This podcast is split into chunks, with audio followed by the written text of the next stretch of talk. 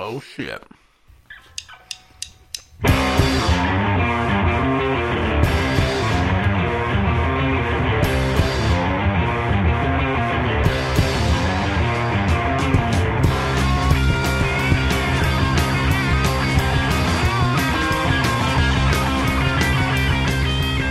I don't know. I kind of like that one. Hell yeah. That works. It's kind of got the right flat track vibe too for yeah. you know. That one I actually got legally too. I didn't just rip it off of YouTube. Oh no shit. Yeah, I kind of like it. It's cool. Come get us. Um, Accelerator band, I guess. It's pretty cool. Um, yeah, you know, seems kind of old school. Anyways, welcome. It's Talking Brap, episode four. It's Roy, Mike, Hi. Aaron. Aaron's here again. we always forget his name. Yeah, so we just uh, you, man. He's all Aaron. Aaron, it's me. I'm over here. I'm Eat that guy. Bowl of dicks. He's eating a bowl of rice. I mean, I love Farrah's rice. Yeah.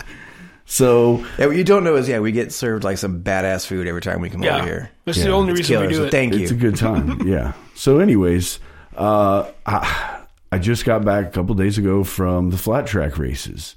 Uh, I know you guys didn't actually make it out there, but uh, it's been a really good topic that we've been talking about a lot in the shop. There's a lot of really cool stuff going on at these flat track races uh, that I don't think people know about. Uh, you know, the turnout there wasn't amazing or anything, but the people that were there running were super cool. There was so many cool things going on, so many cool bikes. I was a little bit overwhelmed. I got a lot of video. Uh, we went with a couple of guys from the shop who were running street bikes, and these Straight were up street bikes. Yes. Like street tires, street DOT bikes. tire, yeah, street tires, not meant in any kind of way for off road. Yep. On a dirt track oval. Yes, a dirt track, flat track, uh, a Dyna, a Road Glide, and a Sportster. A road glide. Yeah. With the bags on it. bags on everything. it and everything. So I'm gonna I'm gonna try to jump right into this and see if I can't give Nick a call. Now Nick had his Dyna out there, and I don't know how long we're gonna be able to get him on the phone for, but we are gonna try anyways. Now, Nick's a shredder. And Any way you cut it. Yeah, Nick. Uh, if you go on our our, our Instagram, uh, check out our website talkingbrap.com. I forgot to do my plug. There's uh, feeds for my Instagram. There's uh, you know videos, things like that. Our YouTube, everything's on there. We put out I put out some videos on Instagram of Nick, who are I'm trying to call here. He doing some wheelies out in front of the shop. Uh, he can wheelie his bike pretty much on command. Um, it's set up pretty well for it, and he can he can do it well. He tore up his back fender on that thing. So apparently, here let's try this. So while you're doing that, let me just throw out some statistics on motorcycling in general and flat track racing. Oh, So in 2006, What's going on? What's up, man? How you doing? we'll continue that later. Doing good. How you doing? I, I, we just cut Mike off in the middle of a little thing here because I just called you up. Yeah. What do you? Yeah. One ring. Unscripted. So, uh, you know, we were just talking about the flat track races and everything that's going on. Uh, I don't know if can you hear the chips being crunched in the background as well? Oh yeah. Okay, good. So you can hear everything well. What's Um, up, Nick? So you are a uh, Tennessee transplant, correct? You are from California originally, is that right? Yep. We've been racing dirt bikes and a, a long time in California. I can barely hear you guys right now. Yeah. All right. Turn the volume up on your phone. So how, how's that? Is that a little bit better? Are we, Sucking dick make you deaf? What? so Sucking dick make you deaf? yeah, can you hear us now? Are you there? Maybe we hurt his little West Coast feelings. I don't. Yeah. They, they, oh, here we go. He's giving. Oh, he's calling back in. Hello. Are you there? I'm, I can I can barely hear you guys right now. Are can you hear us better now? How about now? Hey, you're cutting in and I can't, I can't hear you guys right now. Do you? Could it be your phone connection? Well, I just lost. Yeah, I mean he is down south down there where uh, cell phones are not going so well. God damn But it. um, yeah, let's see. I don't know. He, I, I talked to him just before we started, and he's like, "Man, I've been drinking," and, uh, and I was like, "It's all right, dude. We're drinking sucking too." don't make yeah. you deaf. Jack yeah, Daniels yeah, makes yeah, you yeah, deaf. yeah. I was like, "It's all Well, right, hey, man." You I'll, know? See if he, maybe you can call me on my phone. So, um, yeah, but I don't have the audio. You can't plug my phone in. You don't have a, a headphone jack. Oh, yeah, that's true. So, 2020. anyways, we'll get into it because we can talk about it. I was there. Um, you know, Nick and his buddy Ty, and I'm going to get them on here. If I can't do it tonight, we're going to do it in another episode for sure. They both ran professionally, semi professionally in motocross when they were younger.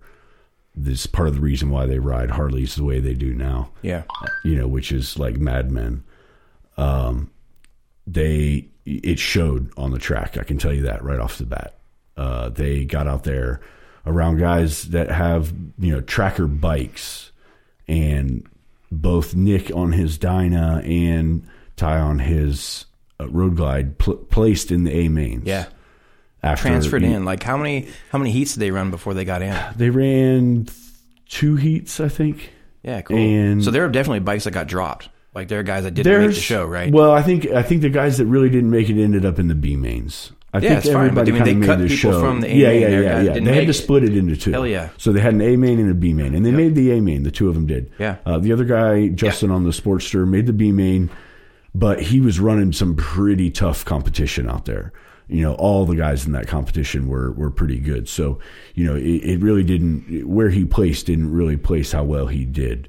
His Sportster is also really built up and sounded amazing on that track. When he romped on it, it sounded louder than everything else out there. it was like it seemed like a V8 car running around with four cylinders. You know what I mean? Yeah. And he'd get it and get on it, and it was just like, holy cow! But there's videos I put out there of Ty wrestling this road glide around the track. yeah, it was, it was cool as hell to watch, man. The story is great because literally all all these guys just loaded up their bikes in the back of their uh, trucks and trailers and whatnot and said, "We're going flat track racing," and showed up at these flat track races with headlights and turn signals and license plates Yeah. and DOT tires, and everyone kind of just stopped when when you know we got in there and they were just looking at us like, "Are you guys for real?" And after they went out there and ran, you know, in the practices uh, there around one o'clock, people kind of stopped, you know, like lifting their eyebrows so much and more being curious as to like what was going on. And they were like, man, we're just here to have some fun. You know, this is hooligan racing. This is what it's supposed to be all about. And it is. Um, I think it really touches on something in, in the hooligan racing circuit that is not touched on very often. I don't think you find very many guys that are young and have the motocross experience, have the stunt bike experience, if you will, and the ability to ride a bike like that around a track and own a road glide and be willing to do that thrash the shit to out of it. Yeah. So so it's a badass. very very rare thing to find. I noticed that, you know, the couple hundred people or whatever that were in the stands all cheered when that race each time he went out there and got done. Yeah. Everyone cheered because it was so much fun. And so Yeah. the first heat or the first practice he went out and dug his floorboard in, his Yeah. left floorboard in, and it, it, it damn near threw him off the bike. I mean, it was it was pretty good. So I believe he ripped that off like during the race in the middle of the of in the middle of the Yeah. race, and had no floorboard, so nowhere to put his foot. He was lifting his leg the whole time. After he got that around the track a few times, the uh, I think he he ended up in the first heat was digging his left Engine side guard. engine guard Yeah. into the dirt as he's getting around these turns, and it was bucking him. And, it, and and and after the one time he ran, I turned around and said to some of the people that were watching there with me, I said, "Man, it looks like he's riding a bucking bronco around that, Yep. that arena." And we were in a, a rodeo arena, if you will, anyway. So it was kind of funny, and it. It, was just something really exciting about watching these guys. Nick Nick came to the shop and he goes, dudes in the pits were like, that guy's an animal. Yeah. Like, what in the hell, man? And then he comes in the pits, I guess, and Nick goes, Yeah, Ty comes in and says, "Yeah, my road guard is, you know, my engine guard rather is hitting the ground. Anybody got a sawzall?" Yeah. And I guess he sawzalled the engine Yes. guard, and he says, "I don't give a fuck. I'm gonna, I'll sleeve it back together. I'll weld it back up, and just put my bike back together when I'm done. But I want to win, man. Well, and that's and awesome. For those that don't know, those of you that are listening that own road glides, you probably completely understand. But you can't just remove the engine guard on a road glide because The fairing. that that fairing is mounted to that engine guard. So and and I, in fact, well, we were there. I didn't even really think about it because I was like, why don't you just rip it off? And he's like, well, I got to have something to support my support my fairing. And I was like, well, yeah, you're right, you do. You know, I was like, I didn't even think of that. And uh, so he went out there, and I believe with a grinder or something, his cousin showed up. Uh, they they cut it off and unbolted it at the bottom, cut it cut it there near where it mounts to the fairing, and he kept running. Uh, no footboard, no nothing, just holding his leg up there, wrestling this thing around the track. And it was really cool because it was a, a kind of a family affair, if you will. There was a lot of kids, um, a, a lot of families, uh, a lot of families of like multiple children running.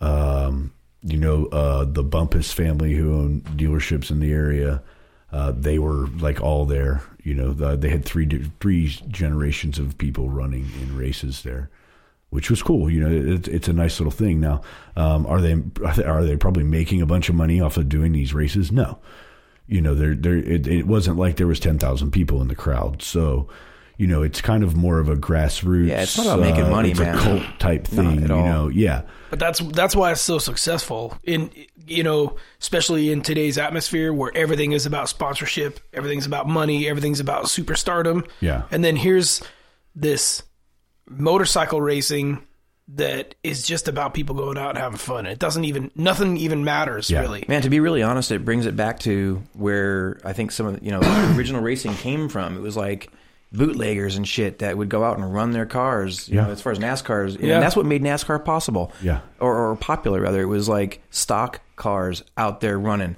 I don't know if you watched lately. Is not stock anymore. There's nothing stock about No. it. Oh, and what's super not. cool about this is these two guys came out with some stock stuff.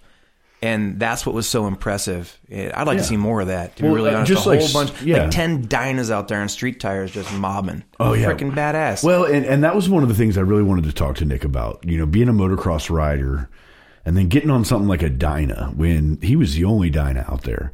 The other bikes, biggest bikes out there, might have been you know the 450 dirt bikes. If you you know, aside from a 1200 Sporty, you know, the, the 1200 Sporties they're running out there are carbureted 1200, you know, pre 04 Sporties with 19 inch front and rear wheels, you know, front wheels running front and rear. So they're, they're real skinny and they're lightweight. There's nothing on them. You know, you get rid of all the electric. They don't even have a front brake most of the time, do they? I don't Th- know. that- know, those meant guys might have run them because they were all amateur, but Yeah, and and a lot of it was amateur. I mean, you know, it was kind of one of those things where we joked about, you know, some of the nicer looking bikes were, you know, laid down and and maybe not ridden as well as some of the rattier looking bikes were ridden really hard and well, you know. Right. Uh, and, Oh, and that's yeah. the way it goes in any sport or anything you get. You know, you get a lot of the people. I think I think that's what maybe is what's helping flat track racing is is realistically you can find a pre 04 sporty for a couple of grand yep. in decent shape and put maybe another grand into it And have a legitimate race and, yeah and have a legitimate flat track racer Yep. something that you could actually if you knew how to ride you could go out and ride and compete with Well, the track is small. right? You're Yeah. not you're not jumping it. Mm-hmm. Don't It's need no suspension, no it's real a motor. circle. So really, you just have to have tires decent enough to grip, or have enough skill to Yeah. to run a slide, and just have enough power to make the thing go around in the circle. Yeah, Nick was saying he ran the whole thing in first gear. oh yeah yeah and i don't think any of them were shifting I mean, Well, it was a well, yeah, track. that and and you're not you're not putting a bunch of engine work into these things. I mean, they're going 30 miles an hour. It's, it's funny you say that because so I got the bug. You know, I got a Sportster sitting in my garage, and I'm like, I could do this. You know? no, do I want to do this to like be a, a, a race winner or anything? Absolutely not. I just want to say I've done this. You know, when Yeah. people talk about flat track racing, I want to be able to be like, yeah, dude, I used to flat track race my. Sporty. Hell yeah. You know, when I'm an old man. right. you know, right. I, I'm just sandbagging shit for when I'm an old man. But I, you know, I want to do it, and I was, you know, looking into all the stuff, and So you know, you Google it, right? I mean, that's what anybody does nowadays. You want to learn about something, you Google it. So I Googled it, and I was reading a bunch of articles, and like this really good article popped up, and that was one of the first things they said was, "Do not go and build a big motor for a flat track racer." It is counterintuitive. Right. Like it is not what you want. What you're really looking for is something lightweight, you know, that has bottom end power, you know, and, and we seen, I saw this at the track with the team running the street 750. They had an XG 750 with the inverted forks and all that was a really cool bike. Um, chain conversion, exhaust, things like that. It was a ripper but it had power in all the wrong places. They, you know, they would come out of the turn and nail it, but it wouldn't come on the power until the end of the turn. And by then it was, Wah! you know, just screaming. And you could tell it was hard for them to get in it early enough in the turn that they could use the power in the straightaway, you mm-hmm. know, and I don't think it was really set up. I don't know if the weight wise or whatever, I don't think they were really good at sliding it because I think that's where the sliding comes in is getting your wheel and your engine wound up enough as you're going around that turn so that when you hit the straightaway, you're in the power already. You know, and I think that's kind of, I didn't see a lot of sliding going on out there. You know what I mean? Not like the the real dirt track racers. There was a couple of those real dirt track with the like the little front tire and the real long and skinny body with like the the big tire on the back, if you will. And those guys drift all the way around. You know, I don't think Oh, they're like speedway ever going straight. Yeah, yeah, Yeah, Like yeah, yeah. the real flat track racers. Yeah. Uh, well, at least the way I think of it, like the Those single cylinder yeah. Jawas and stuff like that, right? Yeah. Where they pitch them completely sideways. And, Yeah, and they're and they're cool, man. They're really cool. They, Yeah. Of course, they all had for sale signs on them. you know, because I think everything out there is for sale. You know, Sure. you get those guys that show up with a pocket full of money and they're like, "I want." Oh no! You know what, those," dude? know? I'm serious. They probably got a lot of money in those oh, bikes. Oh, yeah. and Oh, it's yeah. probably not too fun. I mean, coming from where I came from, running an oval track, after a while, it literally gets to not be too much fun anymore because you're chasing a dollar. You're spending so much money to try to be competitive. So, Yeah. I mean, ultimately, man, I hope these guys keep it simple. Yeah. Seriously, keep this sport simple. Keep it about stock bikes. Keep the cost low. Keep the involvement high. and that's the Well. I, I think it will. Look, look, look at some of these statistics here. I got it. This is really interesting. So we're gonna go back to where I started. Yeah. 2006. There were 1.1 million motorcycles sold. In 2018, there were just over 470,000 motorcycles sold. yeah, So the motorcycle manufacturers are all struggling because they're all trying to figure out how to lure more people into motorcycles because just more people just less people are riding motorcycles altogether. However, from that same time period in uh, in 2006 it was still called AMA Pro Flat Track Racing. It was about at its lowest point because flat track racing was really huge way back in the day when it started as a grassroots movement with people just going, "Hey, let's let's race these in a controlled environment. Oh, look, there's a horse track. Let's run around that horse track and see who can go around it 10 times as fastest." That kind of thing is what started it. So with uh, MotoGP, all the AMA sanctioned events, motocross, superstra- supercross, it just kind of lured trials, all that lured everybody away from flat track racing. So at that same time period in 2006, there were 193,000 total season fans that actually bought tickets to flat track racing events. yeah, In 2018, there were 2.6 million people that went to watch flat track racing. nice. And 30% of the first time attendees to a, a flat track race in America were between the ages of 25 and 34, which is the opposite of the people purchasing motorcycles Yes. as a total demographic. Yeah, So flat track racing, because I think of its, it's loosely run, it's grassroots, it's stuff like, well, I'm gonna go run my bike in there, and they went and, and like he went and ro- raced his first heat before he even registered as a racer. Yeah. he just went on the to track point. and I mean, like lined up and went, "Fuck it, let's that's go." a little bit different Yeah. than the factory supported stuff that you see from the AMA flat track, right? Like where you got Indian and Harley Davidson eh, Battling it out. battling Right. it out, and that's the Sure. thing. It's the, And the, it the always win was. on Sunday, sell on Monday kind of mentality, right? But But that's this that's is simpler. The Yeah, stuff this- that we're seeing was, uh, was yeah. The way, event I was at was definitely much more grassroots. Yep. Yeah, and it was awesome. Well, th- but so th- that's where those guys start, though. Yeah. You know, I mean, it's Yeah. no different than when you know any any professional motocross racer was seven years old and they went out on their fifty or their eighty and they went out to a local track and started racing on. You know what I mean? Going going against all the little other peewees. But this is not so regimented yet Yeah. and and I think I think the the hope I have for the sport, and Aaron and I were talking about this earlier today, is that it won't become regimented because it's already gone through that whole phase. Yeah. and then basically They learned their lesson. it's run out. You ran out of steam, and then you know I, I think when Harley tried to bring it back with the XR twelve hundred, and they started their teams, and they started going around, and basically I don't think anybody else was even racing. Like that was like four or five years ago. I mean, it was just basically Harley had a oh, flat track. It was circuit, longer than that. They only ran what 09 to 12.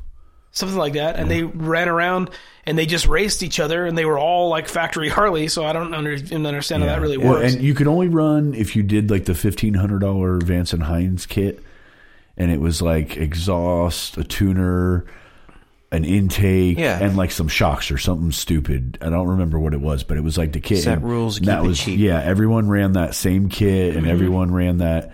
Um, but yeah, you're right. At the time, the sport had no traction whatsoever. Right. There It was more of an yeah. exhibition. I mean, I, loved motorcycles. Had no interest in, in watching it. at I the hope time. that we learn from the mistakes that we've seen, like from other forms of racing, NASCAR specifically. Because like when I started racing back in 1996, 1997, lit- I watched it happen. Yeah. we had 30 or more street stocks when I started racing on a Yeah. quarter mile oval.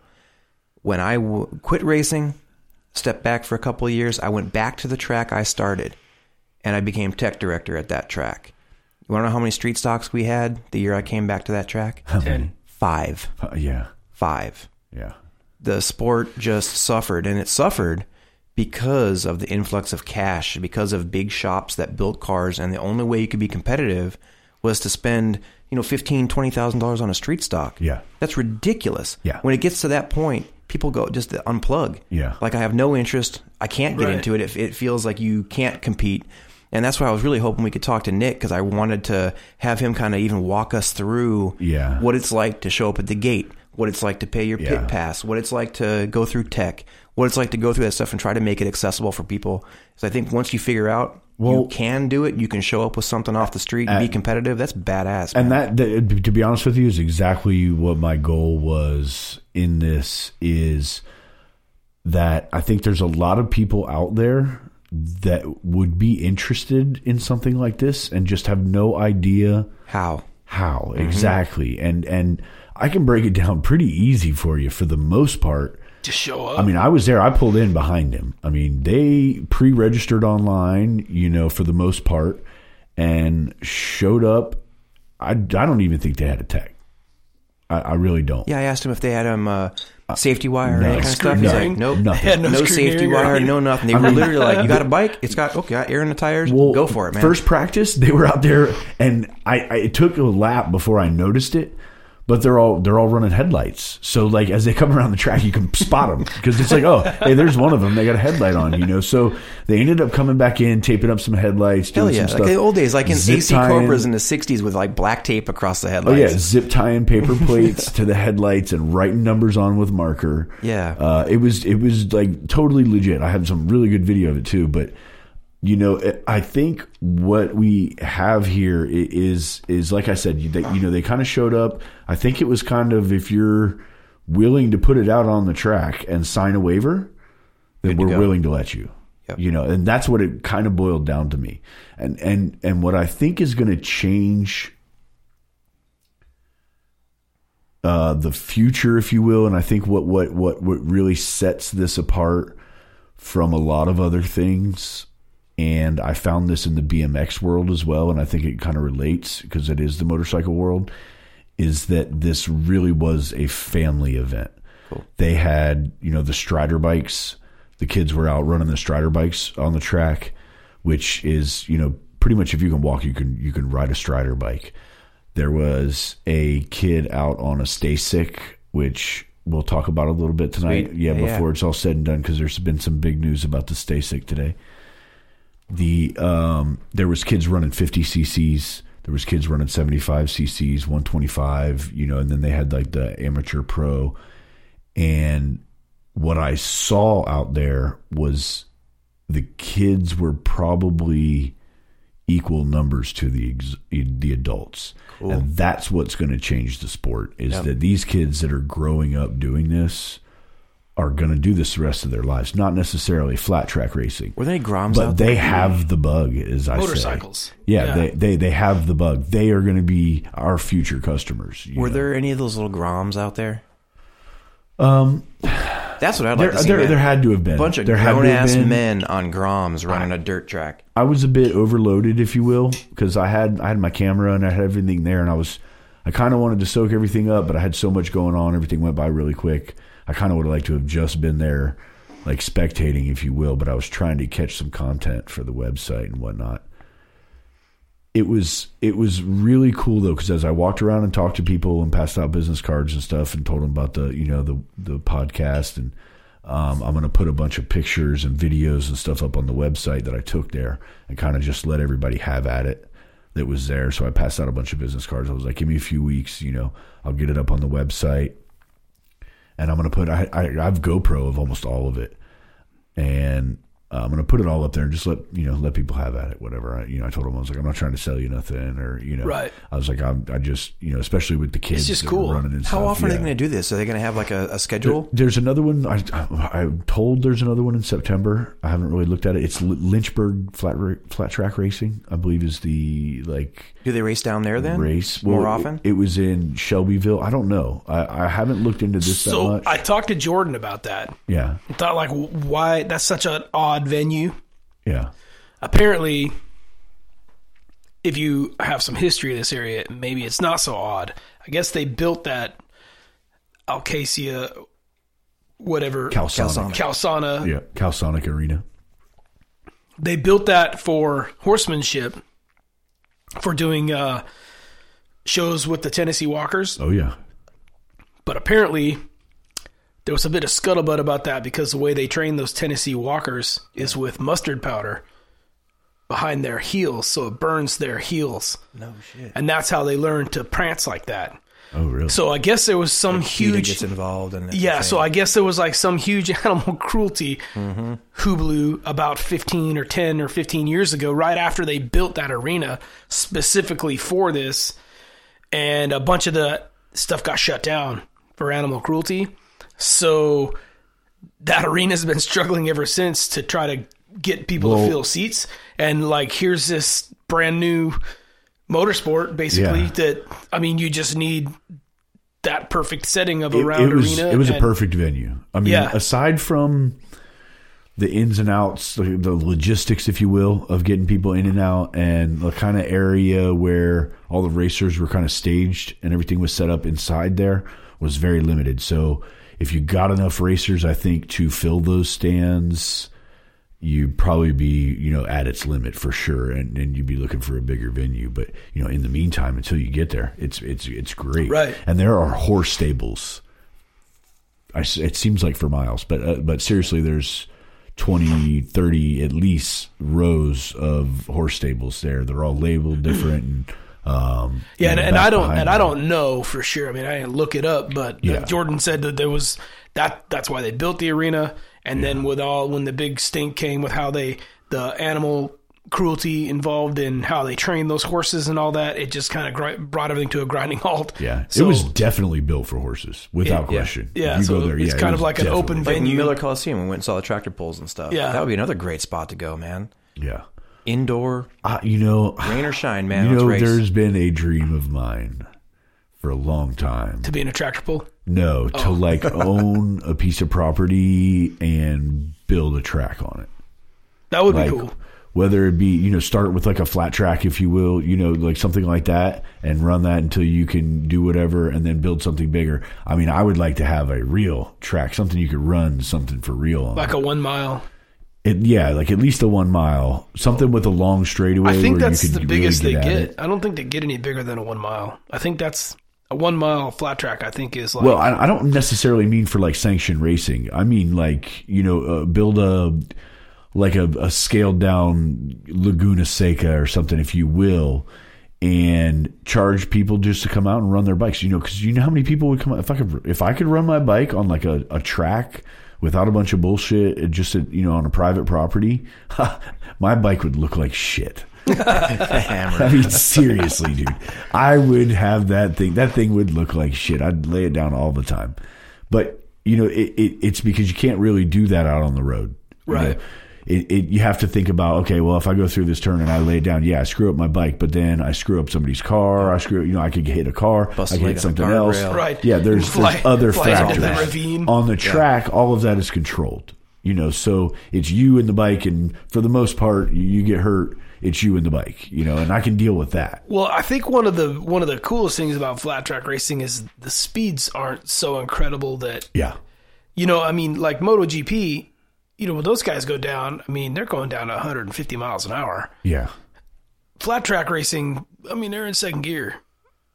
So Yeah. Yeah, and that was another thing. I, you know, like I said, we got to get them on because most of them said they were running in first gear. But I, I mean, I want to say I've heard guys like to run in second from like old racers.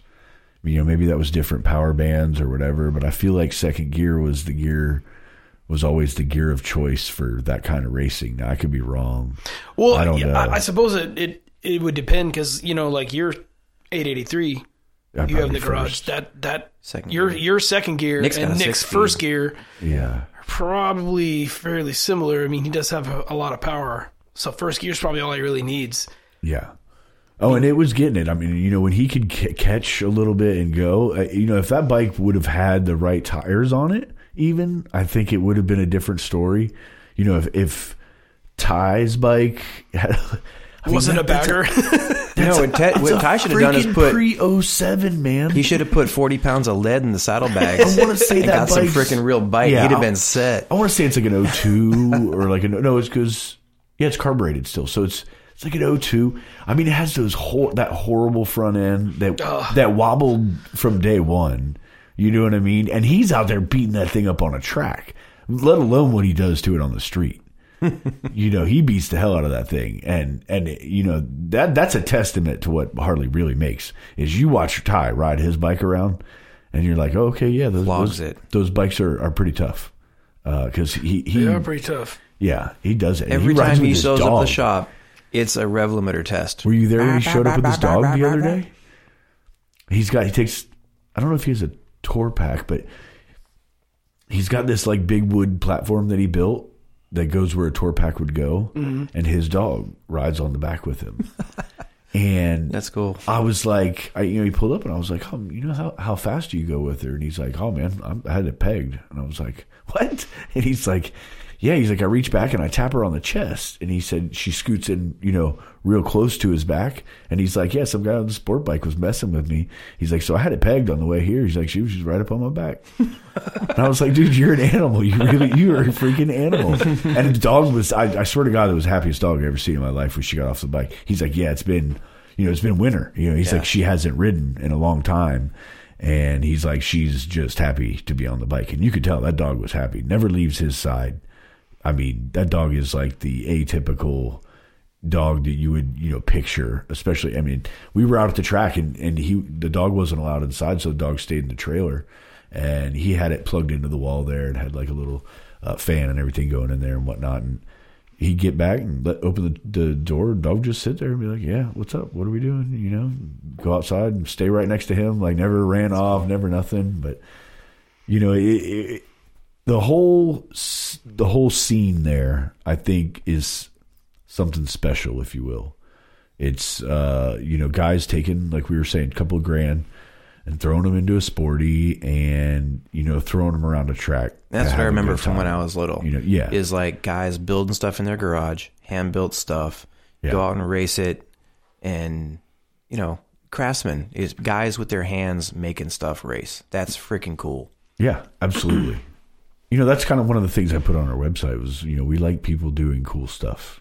You know, I, I don't necessarily always know what that is. Sometimes cool stuff is stuff I've never seen before. That's what makes it cool. Right. You know, so you there's so many cool things going on out there and and picking stuff out of a catalog and putting it on your bike isn't always it. You know what I mean? Like Yep. there's there's other things that we don't see and that that I, I would love to see. So many things going on behind the scenes in so many of these shops that doesn't get noticed that should. You know that that's going on. Little things that are that are so cool. And Well, well, look at so check this out. Um, So I looked up the schedule okay, for the flat track racing. nice. Sorry, sorry to like break you off, but this you're is this is badass. So the next one is March 14th at Daytona at Daytona Yeah. Beach. Then March 23rd at Dixie Speedway in Woodstock, Georgia. April 20th at Texas Motor Speedway in Fort Worth, Texas. it's a half mile. Well, here's where it gets super cool. Um, well, not this one because it's Arizona, but uh, April 27th, Wild Horse Pass Motorsports Park in Chandler, Arizona, which may coincide with Arizona Bike, Bike Week. week. Yeah. Probably Because I think that's right Bike around Week that is, time. is the reason that the, the one's going on Right. there. Yeah. So then May 11th, the Southern California half mile at Perris Auto Speedway. Nice track. May 18th, the Cal Expo Fair in Sacramento, California for the Sacramento Mile. Springfield, Illinois at the Springfield State Fair, May 26th. So, like, 10 years ago, you would never think State Fair and flat track racing. Right. You know what I mean? So, this is that's super cool. Just that this. And that's the same niche- division, like the same Yeah. kind of organization There's- that we just saw. yeah, here. American flat track. Well, there must be another division. There must be another circuit as well. Got to be, yeah, because like the ones I saw at um, Pomona in California just before I moved, they ran at um, God, what was there was some horse track out there, Yeah. and there was the big, I mean, dude, the big bikes, like the guys that Crosley sponsored a bike, and you know Harley was there, and Indian was there, all this stuff, and it was like big money. I mean, haulers, you know what I mean, like semi haulers and Well- bikes and all that stuff. when I was when I was at, at this race here in, in Shelbyville or, or Shelby, Simpler, Shelby, right? Shelbyville, however it is they say it here. Shelbyville. Um, they I I spoke with a family there, and they had two or three sons, I think, all running. Um, three because he said the the one kid had started riding at two, and I was like, oh my god, my kid's four. I feel like an idiot. Um, and and the, the oldest kid had started at four, and I think as they went on, they started them younger and younger, and the youngest one had started around two. But they were all out there running, and they were from somewhere else. They weren't from around here. They were from they said like six and a half hours away. And they said they were on their way to Daytona because as soon as he said that, I was like, Well, "Oh, yeah. that makes sense." But they said they were going to run in Savannah just before they went down to Daytona. So there must be another circuit or something going on. They're probably, you know, they're probably running two circuits. That's what you do. Well, yeah. But so the, these. the dad had said, "Man, this gets really expensive." you know, you were talking about it. He's got Racing three kids expensive. running. He's running around the country. That's got to get expensive. Yeah. Well, you know. so that circuit, the American flat track circuit, the ones that I was just reading the, the, the deals, yeah. is six mile races, five half miles, five TTs, and four short tracks. So Oh, it's a mix. it's a yeah, they, they it's a mix of races. So Oh, that's okay. the actual semi pro pro circuit. So some of those may or may not coincide with some of the ones like Shelbyville. Oh, like hooligan racing. Maybe they don't all do hooligan racing. Yeah, you I know what I mean. Yeah, so yeah, yeah, so like. Shelbyville, these guys weren't at Shelbyville. The like the the pro Indian team, Yeah. the pro Harley team. No, they weren't. Those guys are going to be at these big events, Yeah. but there's also different classes at those events, and there are other non high end professional races in between all Yeah. those. You know, regionals and all that. I don't know that this was was this one AMA. Uh, it doesn't. It actually does not look like I don't think it was AF, AMA. the AFT is part of the AMA at I don't all. think it is. I didn't see anything AMA. I think Yeah. I think the reason that it's getting gaining so much traction is It's because not. it's not AMA. Yeah, and I Yep. agree. I- So you I would don't go have to I pay would go to one dues. of these for fifteen dues. dollars.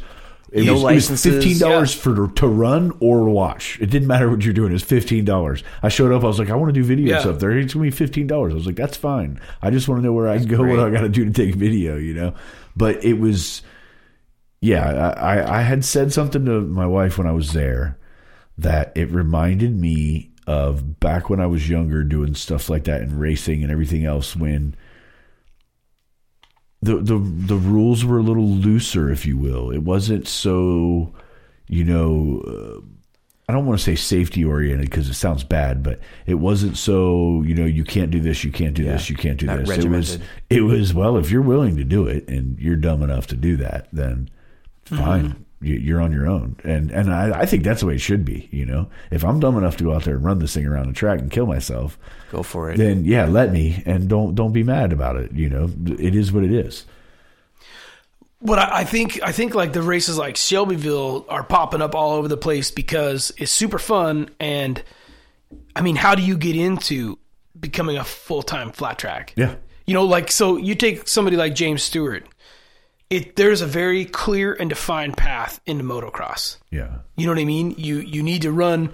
You need to do this. You need to go to these regional cross. tracks. You, You, need run to do arena this. cross and you win do arena this. cross Yep. championship. Find a sponsor. And you know, you go on a 250s and then you work your way through and you start when you're young and you you go to like this clear defined path. I don't think there's really like a a way to get from point A to point. I think you just if you're fast, you just try to race bigger races. I mean, now on the flip side it. of that, is there is there the payoff in flat track racing that there is in motocross? I doubt it. anything Oh. I, I doubt it. I You You know I highly mean? doubt like, it. is anybody?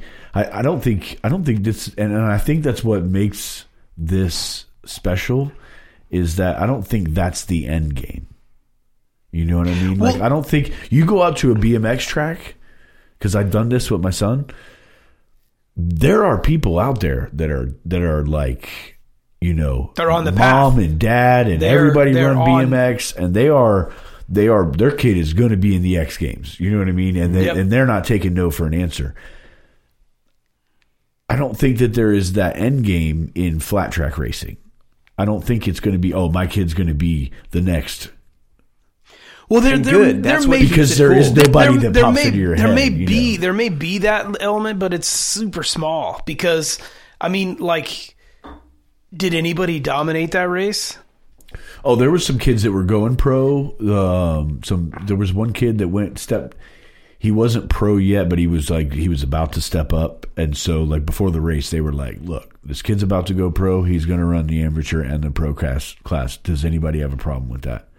And nobody had a problem with it. They're like, know? whatever. Yeah, everybody was like, "Whatever, that's fine." You know what I mean? Because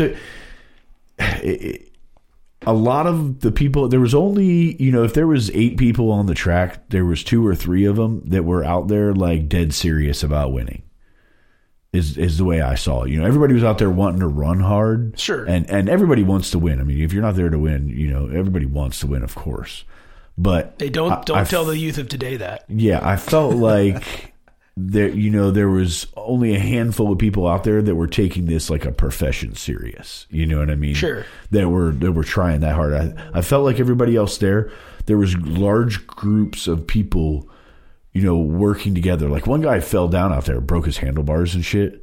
And rolled back over with his crew of six or eight bikes that were there, and within an hour or so, had a riding bike again. You know, I didn't really look at it before and after to see what all they did because, uh, you know, where I come from on racing, you don't just walk over and like look at people's shit. help. you know what I'm saying? thrown in, yeah. Yeah, you know, you don't you don't go over there and ask a bunch of questions. You know, you're out there to race. So I I tried not to be nosy, like, oh, what you got in this? What'd you do to this? Would you you know what I mean? Because sometimes that shit gets annoying. Yeah, but you know what? I, I'll bet you in that setting it wouldn't matter because it's probably like uh, land speed racing. Yeah. So you know, like if you if you ever go land speed racing and go out to Bonneville to the Salt Flats or to any of those events, there's absolutely no money in that sport. Yeah. By the way, you don't. If you break a world record, you, bro- get a little piece of paper that says that you ran this speed, Yeah. and you get like your name on a little plaque that that you're presented to with the 120 other people that are there and that's it. Nobody gives a rat's ass. Your name in a it's record book. super expensive to even to even compete. I mean you've got to build a machine that is absolutely purpose built Yeah. you've got to register. You've got to become part of the ama you've got to get there. And then you've got to spend the four days while you're there running. But on the flip side of that I've never ever done any kind of a sport, motorsport or otherwise, where everyone was so involved yeah. because everybody spent a shitload of money to be there. Yeah. You know They- what I mean? They all wanted to help each other. and yeah, and and nobody wants to to not be able to ride. It doesn't even matter if you win. Of course, like you said, you want to win, but really all that matters is that you go and you can run. So if something happens and your motorcycle breaks down, everybody chips in. It- It's crazy. All I mean, even your competitors will be like, "I have this part. Will this help?" Yeah. And and they they will whole teams will get together to get a bike back so that it can run again. Yeah. And maybe you'll get the record with your with some other guy in the same class as you's parts. Yeah. Yeah. A- And, he helped it happen. And all they do is you drink old style beer, and it old style beer's disgusting. By the way, for everyone in Chicago, it's gross. but I don't know how that came about. But when when we go to race, this there's this team. Then they race a lot of Buells, and they they come down from Chicago and they bring a pallet of it. So so you drink old style That's great, beer. man. It's like it's like the thing. You go to Wendover and you you go out to, to southern Utah and you drink old style old style beer. Nice. And it's disgusting, but it is super good that week, especially after Yeah. you go 150 But dude, miles to, an to people who are listening that aren't racers that don't know, that is a racer's mentality. I mean, seriously, in, in all my Until years of there's money. racing- Yes. yeah, Yes. Well, yeah. you know right. what? When You're you're, right. when You're you're running for a purse, right. then, Yeah. then no. And, and maybe that's the difference here. I, I don't think anybody. no was- money. I don't think there was no money in this either. I don't- think is there was any purse in the, in the flat track racing. I think they might have got a trophy. Well, there's no money in professional either. Otherwise, Harley wouldn't have a team anymore. Yeah. Well, Because Indians been smoking the shit out of them. Yeah. Because Ow.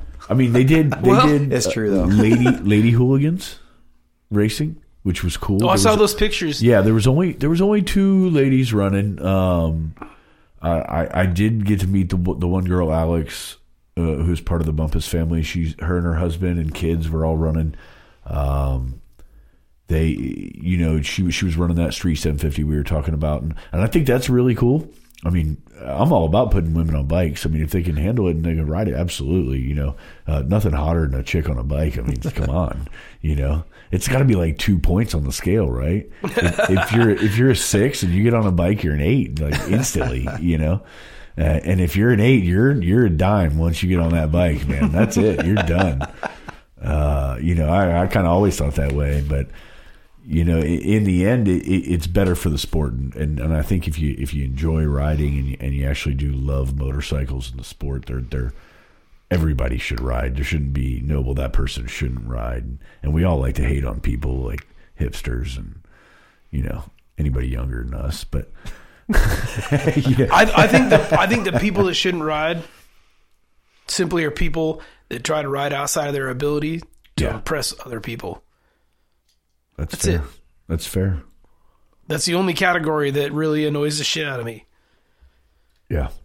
Well, you know, we talked about this because I, I said, I, you know, I've, I've got the dirt, flat track thing on my mind, and you know, I'm out there with with Nick and Ty and those guys, and and then, like I said, they ran motocross professionally. Now, I, I rode dirt bikes when I was a kid. I mean, I, I was no motocross rider. You know what I mean?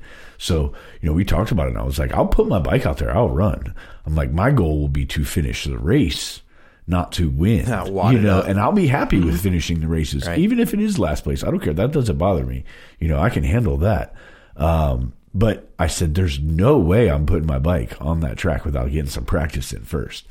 you know what I mean? Because it's How been hell- it's how- been ten years since I rode a dirt bike. You know what I mean? So um, we talked about this, and and uh, some friends have property and you know places where they train horses, and like you said, that's how it starts, You're right? making me think, hey, man. hey, we got I this little horse arena here, Right. horse so arena here in the um, we're talking about you know maybe getting together and doing that. And I was Oh, like, that I'll would do be- that. that would be Oh yeah, awesome. I think all of us would. I, you know, Yeah, at that you know, point, spend a Saturday out there and Oh, just go run around and Oh, just yeah. drink some beer, run the bikes around the track. I mean, people were like, "Well, you know, you might you might bang up your bike." I was like, "I don't give a shit We about should do that. heat races. As long as I can ride it to work and back, I'm good."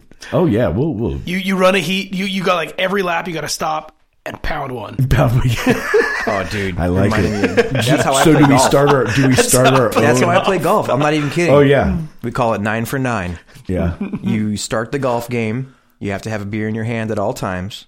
For the first nine holes, you drink an Irish car bomb.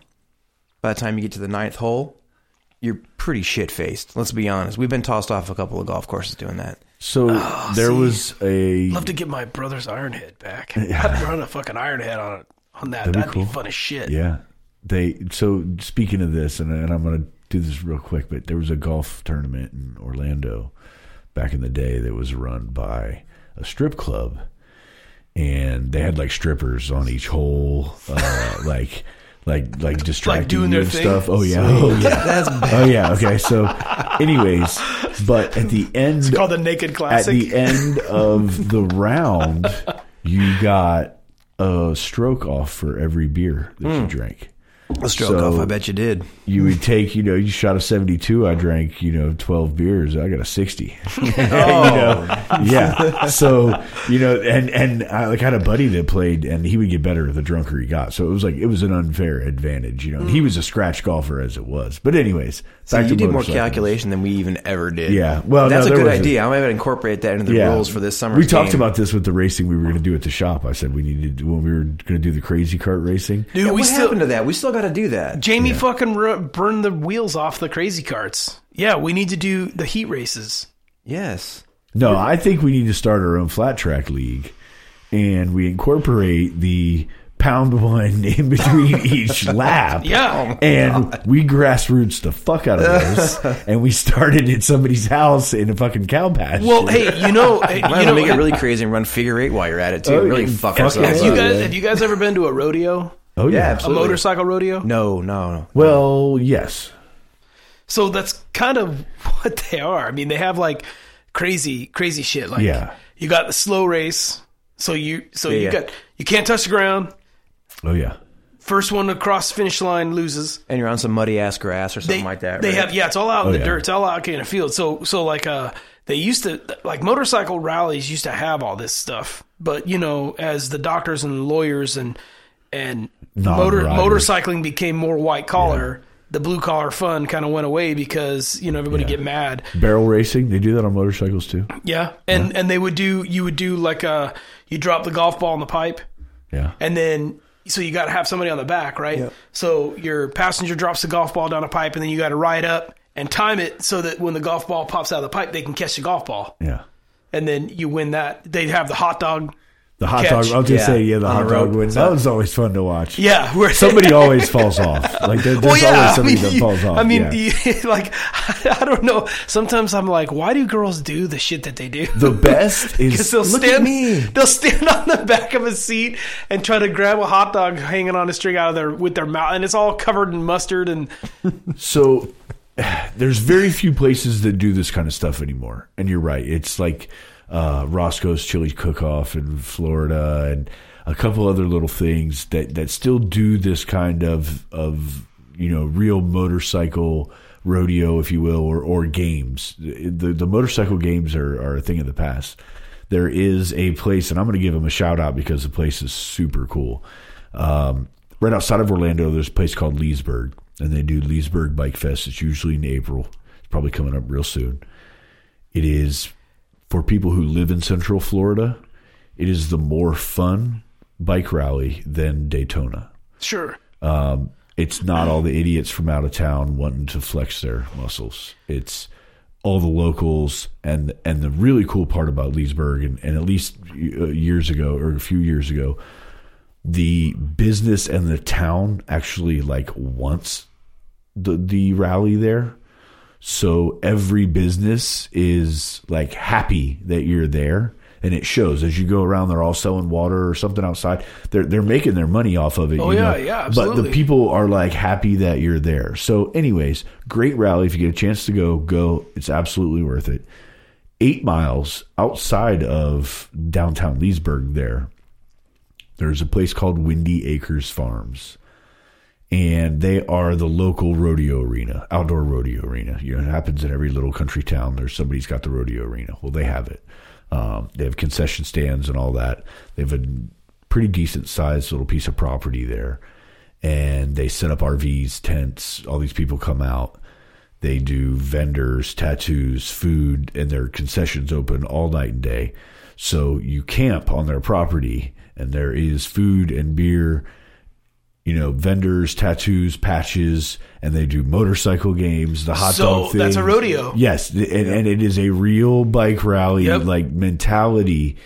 And the owners of the property love it. You know, obviously they're making money off of it, so they're all about it. And they, they, I mean, you get wasted at this place, and you wake up in the morning, and there's somebody there smiling, making eggs for you in the, in the freaking you know Yeah. concession stand. It's amazing. You know, you have so they, much fun. so they used to have those all the time, Yeah. and they're just gone. Yeah. you know, I mean, all of the all of the big motorcycle rallies uh, of now are just like this farce of a ripoff. Yeah. you know, and and it used to be so cool, and and most of these most of these events used to be sanctioned by one or more of the one percenters. Depending on what where you're at in the country, Yeah. and they provided security. They made sure that everything was cool. And you know, there were sometimes you'd have disagreements, and you know, guys would fight or whatever, and you whatever. I mean, you just yeah. there was a winner, and a loser, and then everybody drinks beer and moves on. And the next day, nobody even remembers. And Now he's looking to sue somebody. Yeah, now now everything's about litigation and about you know, like you got to wear pasties, pasties, whatever the hell those things are. Uh, Pasties, you can. Oh yeah. Oh, or you can when I Like- you like know, in Sturgis- like, uh, what in the the nineties Why- in why? Daytona, it was a friggin' free for all, and this is after MTV. I can't imagine how it was when MTV was out there because when you know by the time I made it, MTV was gone and they were already starting to crack down, but it was still you know walk around with a video camera, show me your tits, Yeah. uh, you know, and that was uh, like part of the part of the deal. yeah was now no, it is not that way at right all and anymore. and and you know what? If you don't like it, don't go. Yeah.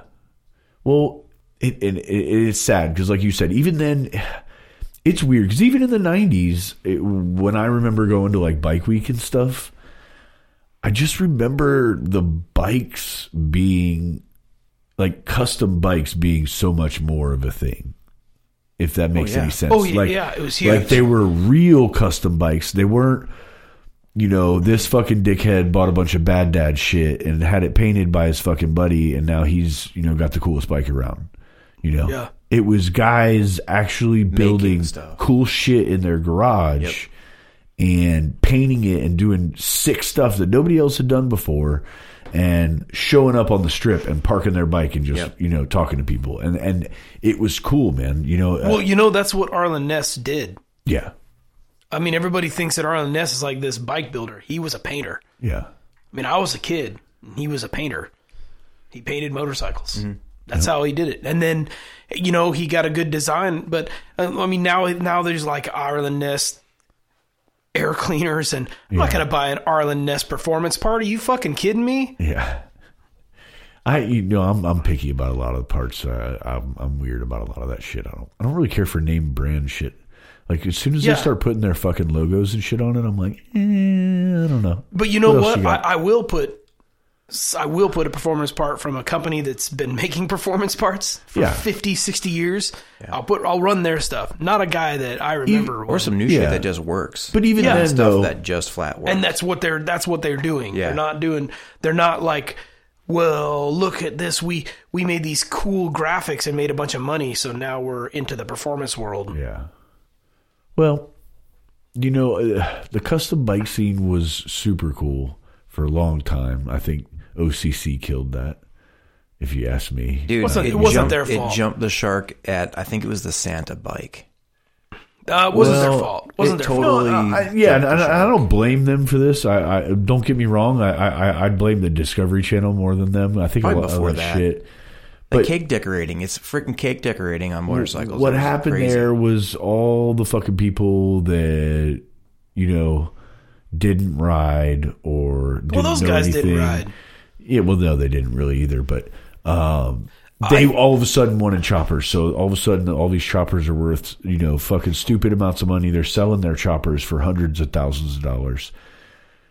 It only took a couple of years before all those bikes were worth fifteen grand max. Well, You know but it's I mean? still it's still happening. It, yeah, but the the day I think the days of buying a hundred thousand dollar chopper are all but gone. I don't think so. I don't think there's that many people out there build, building them like that. Well, but the, but I don't think there were that many people then building them like that. No, but they when and and this is my point. I mean, point. they, they they were the big spectacular dogs, even the big bo- dogs, the pit bulls, the you oh, know oh, the the the chopper the manufacturers, manufacturers. that, that popped up in that time bikes, frame stuff like Yeah, that. they- that were that were selling fifty sixty thousand dollar bikes Yeah. that were fifteen twenty thousand dollar bikes. well, they had they were doomed to fail because they were pieces of shit. Well, you know, I, I actually know somebody uh, worked for a guy that I think it was Big Dog he worked for, and he said that's all. As running that shop, that's all he ever really did was wine and dine rich guys to come buy fucking Yeah. way overpriced bikes. That's Right. all. That's all he ever did. You know. Um, and he, you know, he was lots of partying, and, you know, the, what you would expect, you know, sex, drugs, and rock and roll. But, um, you know, he said that's mainly what he did. It was just wine and dine rich guys that were willing to spend fifty grand on a bike because nobody, nobody is. You know, nobody's willing to buy that stuff. The stuff. moral of the story is keep it simple. well, yeah, and those bikes, those all those bikes, pit bulls, big dogs, all those are t- ten thousand dollar bikes max now for the most part, unless you have one that is Well, that pristine. Well, well, now I mean, I don't even know that the pro stock look that was so big when those bikes were around. That look is gone, oh yeah, and and yeah, I'm not too upset about that because it's it's, were- a, it's a real unbalanced. ride. It's an unbalanced look, and it's an they were shit unbalanced to ride. That was one of the things that I really liked about Jesse James. And they did, I think it was when they did that build off after everything had went to shit, and they were trying to like get some ratings back, and they thought they brought uh, what was it, Paul Junior and Paul Senior and Jesse James. Yeah. And I want to say, was there another person? I don't No, I think remember. it was, it was just the three of them. Yeah, and and Paul Senior built that track vehicle. Yeah, and and Jesse James is like, look, man, you guys can build whatever the fuck you want. I'm going to build a bike that you ride. You know, he was like, I'm not looking to have the best looking bike. You know, I'm not trying to fa- make a fancy bike. I'm trying to make something people ride. And I think that show was biased to against him anyway. Oh, I agree. I mean, he he forged his own kickstand. It, his like his skill level is, is, is so far above. yeah, so far above. Yeah, I mean, Yeah. I He's mean, a student of like that kind of stuff, metalwork. metallurgy. Oh, yeah. yeah, Yeah. I mean, he is a lifelong student, so he's not even in the same caliber. yeah.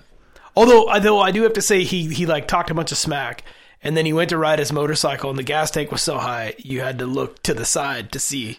Yeah, so I was like, well, you, you're not riding that to Sturgis that yeah. way, well, yeah, and, and I think those are the things you kind of overlook. But you know, in the end, I I have always had a, a bit of respect for him. I, Oh, I me think, too. You know what he's done to. I thought Monster Garage was like one of my favorite shows. I fucking loved the idea of just taking a bunch of people and being like, "Hey, go build this." Yeah. you know that the whole idea of that show was amazing. And there's always been something I take from that show, and he'll walk up to people, and he, and he used to talk about all the time. He'll walk up to the guys when they're doing something. He'll be like, "Hey, do you know what you're doing?" And he said, if they turned around and said, "Yeah, I know what I'm doing," he's like, "They don't know what the fuck they're doing." he's like, "But if they turn around and go, nope," he's like, "I know they're fine, and I leave them alone." so I've always kept that, you know, I've always kept that in mind. You know, people are like, "You know what you're doing?" I'm like, "Nope, I don't know shit." you know, it's always my answer, but it's true. You know, if you if you go talk to somebody, hey, you know what you're doing over there, and they're like, "Oh yeah, I, I know what I'm doing. I've done this before." They probably have no fucking idea what they're doing. but But you know, the other motorcycles, like even even in that same uh, series, the bike that Paul Jr. made was badass. I mean, it had airplane propellers for wheels. Oh, his creativity I mean, level. they're they're so beautiful. I mean, you, oh, you might not you might not want to ride it across the country, but Yeah. that that isn't what they're making them for. No, he's not making bikes to to, to know? ride. He's making bikes to show. And and I will say, without question, They're he's- dude has had some really cool fucking ideas. Yeah, through the I mean, years. those guys are some there's serious there's a reason fabricators. people watch that show, and you know when he starts you know taking weird shit and turning it into something else, you're like, what the fuck are you doing? But damn near everything he did looked good. Yeah, You know, when it was all said and done, it looked good. You know, he did live the, you know, the the infamous Black Widow bike. You know what he did with the webbing and everything on there was so goddamn popular. After that, everybody was fucking doing it. sure. You know what I mean? Everybody at home was fucking cutting little goddamn things and making webs on their shit. And yeah, it, it, so in Orlando, when you're going to MMI, I guarantee you, well, maybe not so much now, but ten years ago, you could walk into that parking lot at any given time, and there was at least two or three bikes with those stupid fucking hand welded webs all over it on like the biggest piece of shit, you know. Uh, Shadow 650 with you know like a six foot tall shitty ass welded fucking rebar goddamn sissy bar on it and you know But look Just- back at look back in the seventies. Those bikes were piles of crap. Oh yeah I mean, they did the same thing. They took these hoopty ass motorcycles, welded a bunch of fucking weird ass shit on them, and rode them around. And then, like, it's kind of like the old west now. You know, I mean, you you nostalgize all this stuff, and you're like, that was when it was awesome. No, it was not. Yeah, nobody There liked was it no, then. you know, Denver's choppers was like the epitome, and nobody had those bikes because they were too expensive. So those guys were whining and dining, guys that could afford a ten thousand dollar motorcycle when all the bikes were two. yeah Yeah. And You know what, what I mean? a It's so- beautiful chopper those Denver that that one that Sam's got Oh, that one in Sam's. that is. is I mean, it's great. you know somebody was giving him shit I don't know if you heard about that What? Some guy, on the, what? some guy on the internet was giving him shit about showing a bike that he didn't build, and was like, "Oh, so people are just buying bikes now and and and showing them and getting awards for them." Shut the fuck up. And Sam's like, "What the fuck are you talking about?" He's like, "This is a survivor bike. This bike hasn't been seen in a show in twenty fucking years or more." You know, he's like, "I'm not showing it as." I built it. I'm showing it as the, the Denver's- Denver's, chopper Denver's that it is. It's original. That has original paint. That is in original condition. That nobody's seen in 20 plus years. You know, this is a big deal. And and for somebody not to understand that, you're obviously you obviously don't get it.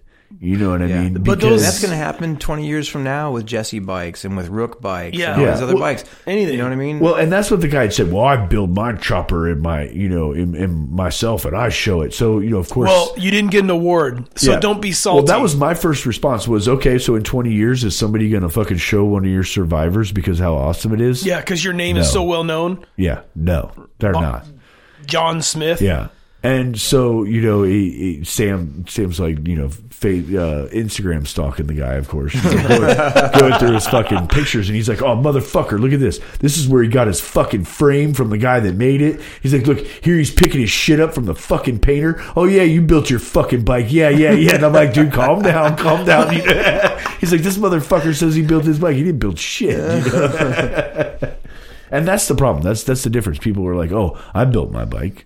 Well, you, you put it together, or you built it, because there's a difference. You know. Well, so I think I think the real difference now is there are so many manufacturers of parts. yeah, Like 30 years ago, there weren't. yeah, You know what I mean? There wasn't this huge Chinese market or, or, or manufacturing facilities that somebody could just go, I think I want to make coffin f- fuel tanks to not fit. that, there wasn't under the machining technology of- or yeah, the I mean, availability it was, of the wasn't machining technology. It just wasn't there. You know, co- I, I have an original coffin gas tank from like 1968 that I had on on one of my old iron heads, and I have a S&S dual throat carburetor. I so I kept those. Yeah. The- rest of the bike, it was a death trap, so I sold that bitch and Yeah. let somebody else die. But I kept the go- the coffin gas tank.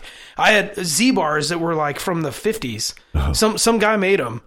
I didn't trust them. I thought they were going to break, but you know now you can just go to Ted Cycle and yeah, buy repop shit Yeah. and it's all you know made in malaysia or whatever Yeah. but back then you somebody made that they didn't have like a company that made coffin fuel tanks or like those alien gas tanks now. I mean you have like Biltwell monster craftsman lowbrow ted cycle. I mean, there's like 15 or 20 different manufacturers now that all make repop shit in some. and that's what I think makes the difference in like Bike Week. And you know, where I was saying where back in the day when you would show up, everything was so interesting and so cool because guys were doing it themselves. And now, as you go, it's just stuff you've seen already in the catalog that's Yeah, painted. and they you just- know? yeah, they different picked all that stuff out, and then configurations they and assembled it all. whatever. Yeah, but you know, I bet you when you go to the Bagger Show, if there's twelve bikes there, seven of them are Bad Dad. If that's mean, what you like. No, Yeah. big wheel baggers. Okay, so if you have twelve on, on, big the- on the wheel West baggers, Coast, it would oh, yeah, be no, it would be uh, Bagger Nation or Paul Yaffe. Dirty yeah. Bird. Dirty Bird, Dirty Bird. Okay, yeah, Yeah. But like the baggers with the back ends and all. But Yep. Bad Dad does so much of that stuff. Like, and they do great work. Don't get me wrong. I I've think seen it's swinging some the opposite way shit. now. Honestly, like the whole like super hot rod performance bagger thing is becoming a deal, Yeah, right? we're making it a thing. yeah, we're working on it every We're damn working on day. it. Every But I think that the, the old choppers are coming back again, which is cool. You know, I mean, shovel heads and Well, choppers never go away. Well, yeah, but you know, they they kind of lose their fervor for and and then I mean, when you actually have to ride one for an extended period of time. Oh, to ride. Yeah, yeah. Well, no, I mean, I mean, like they just like there were there was a pretty good, especially like right around when the M8s came out. I mean, shovelheads just weren't that worth that much money. I mean, nobody wanted them. You know, they they're just kind of like like well, until why? the hipsters got a hold of them. Well, yeah, the hipsters like everything that was cool. That's that, that's always I, I laugh about this all the time. I'm like fucking goddamn hipsters. I, what, my wife's like, "What are you talking about?" I'm like, "They fucking like all the cool shit." it's like they keep taking all of my cool shit and fucking ruining it. Now, Yeah, and, and PBR. I'm one of those guys that like I could fucking yeah, I love PBR. God damn it, you know, I fucking hate that goddamn beer. That's the grossest beer I've ever fucking made. drank. I've, I've drank, It's gotten so drunk off PBR Right, so many times. and it was because you couldn't afford to get a good beer. Oh, you're right. It was because it was two dollar PBRs. yeah. I love that beer. and now, now, now they're like, "Yeah, could I get a tall can of PBR?" And they're like, "That'll be nine fifty. I'm like, "Are you kidding me? Yeah. You can buy a thirty fucking pack of Yeah. PBR for nine fifty. That's the only reason we drank it. The shit made you sick to your stomach. Yeah, but no, you know, and it's like that with anything. You know, it, it, it um, you know the what is it? The cage fighter bars that you like, you Yeah. know, and, and I like, you know, we we like, I should say, you know, and it's like, damn it, dude, I can't put them on my bike because of the setup I'm going to have, everything. Long story, blah blah blah. I can't run them. But I want them so bad, and I'm like, I know what's going to happen. These fuckers are going to pop up on everything, and then I'm going to get something I can put them on, and I'm not going to want to. Oh, yeah. because it's going to be like, well, fuck it, everybody else has got it now. I don't want that shit. so I do that all the time. Like the I- clamp is just cool. Dixxon flannel is a perfect fucking example. Great product. Like Mm-hmm. nothing bad to say about it. They make some great looking shirts. You haven't seen me in any of them because everybody else in the fucking shop wears that shit. And I'm I like, don't. well, I don't. fuck it. I I'm don't. like, fuck I don't it. buy mine. Yeah, I'm like, fuck it. I'm not wearing. Yeah, I'm not wearing a FYI. Dixxon flannel. I haven't I'm not qualified doing yet. it. I only got the socks. Yeah. like, I agree. I would wear it. And They are really good shirts. yeah, shirts. they're really good shirts. They're a little pricey for me, but again, good quality and everything. But nope, everybody else is wearing them. I'm not. not going to happen. I'm gonna get you a free one, and then you'll wear it. I'll, I'll wear a free one, but yeah. But they all say something on them. You know, the one like uh, like I want a LA Choppers one. I'm gonna I'm gonna hit Marshall up for that after I make the video uh, uh, uh, because those are because those are like red, and then they have their and then I, I'm like, you know what? I just want the I just want Dixxons that all the from the indus from the other manufacturers, Collection. so I can collect like the Dixxon flannels with other people's shit on it. yeah, yeah, It's like fuck, fuck all the regular Dixxons. I just want LA choppers and S and S cycles, and and this, you know, this one's a what the upcountry run, whatever the hell it's run, called. yeah. The, the I've drag totally run. been looking at embroidery machines. How odd is this? But uh, for this reason, like like like you have there that embroidered shirt, um, and I want to make patches. I think it would be cool. Dude, if you do that, we should make super badass patches that say shit like "You're a fucking cocksucker." Oh yeah. So people look at it and they'll be like, "God damn." Well, you know, my, so so for, for those that, That would don't be know, so awesome. For those that don't know, What does your shirt say, Yeah, son? yeah, yeah. Uh, read it. Well, you know, like I said, for those that don't know, my work jacket says "smart ass white boy." I know, I love it. and uh, almost nobody can see it and not say anything. People are like, "Oh, I love your patch." I'm like, "Thank you." You know, like I had a guy in a gas station one day who was like, "Oh, smart ass white boy, huh?" And I went, "Nope." And handed him my card. And didn't say anything else, and he just kind of looked perplexed. And I was like, "I don't think he got it." it's like I, I really don't think he got it. You know, I was trying to be funny and just having a good time with the guy, but you know, you can't laugh when you do that. You got to play it straight. So I was like, "Nope." Gave him my card, and he was like, "Uh." But you know, that's the way it works. But yeah, you know, it, people were. My wife had asked something. Uh, was talking about doing a talking brap patch, and I I was going to put it because I have a Harley Tech shirt, if you will, one of their you know orange and black and white shirts mm-hmm. with my patches and everything on it, and I was like, oh man, I put it you know, put it right over here and put it on my Harley shirt. It'd be cool, you know, mix in with everything else.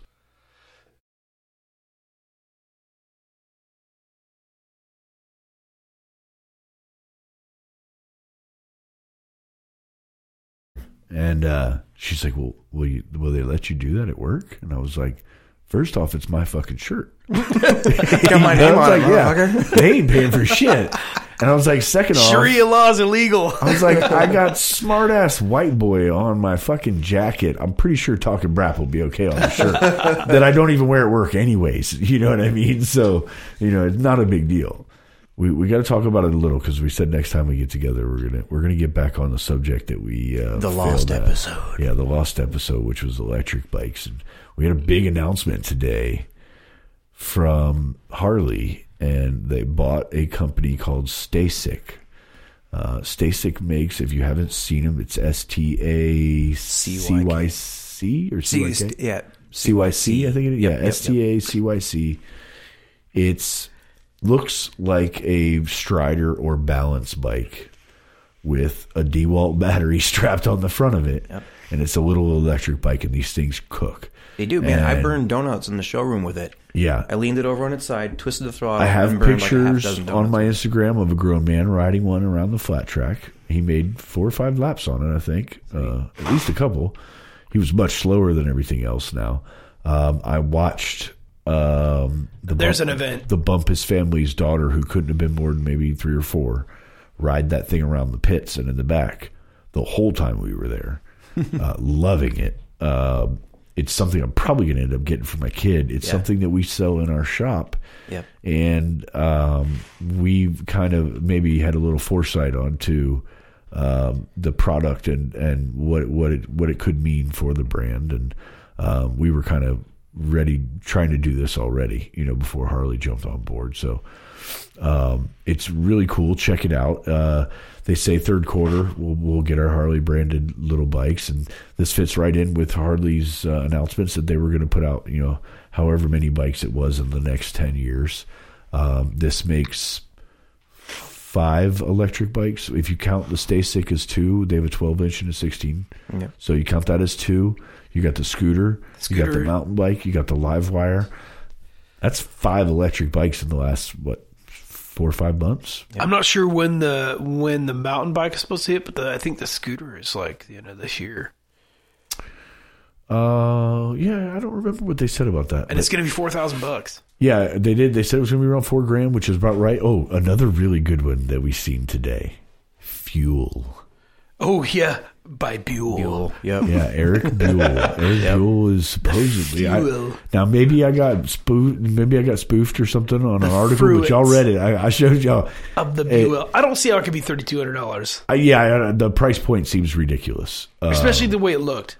Yeah, it looked kind of like a. If you were to, i- i- the best way I can describe this is if you were to take an electric bike that was designed in the fifties and somewhat modernize it.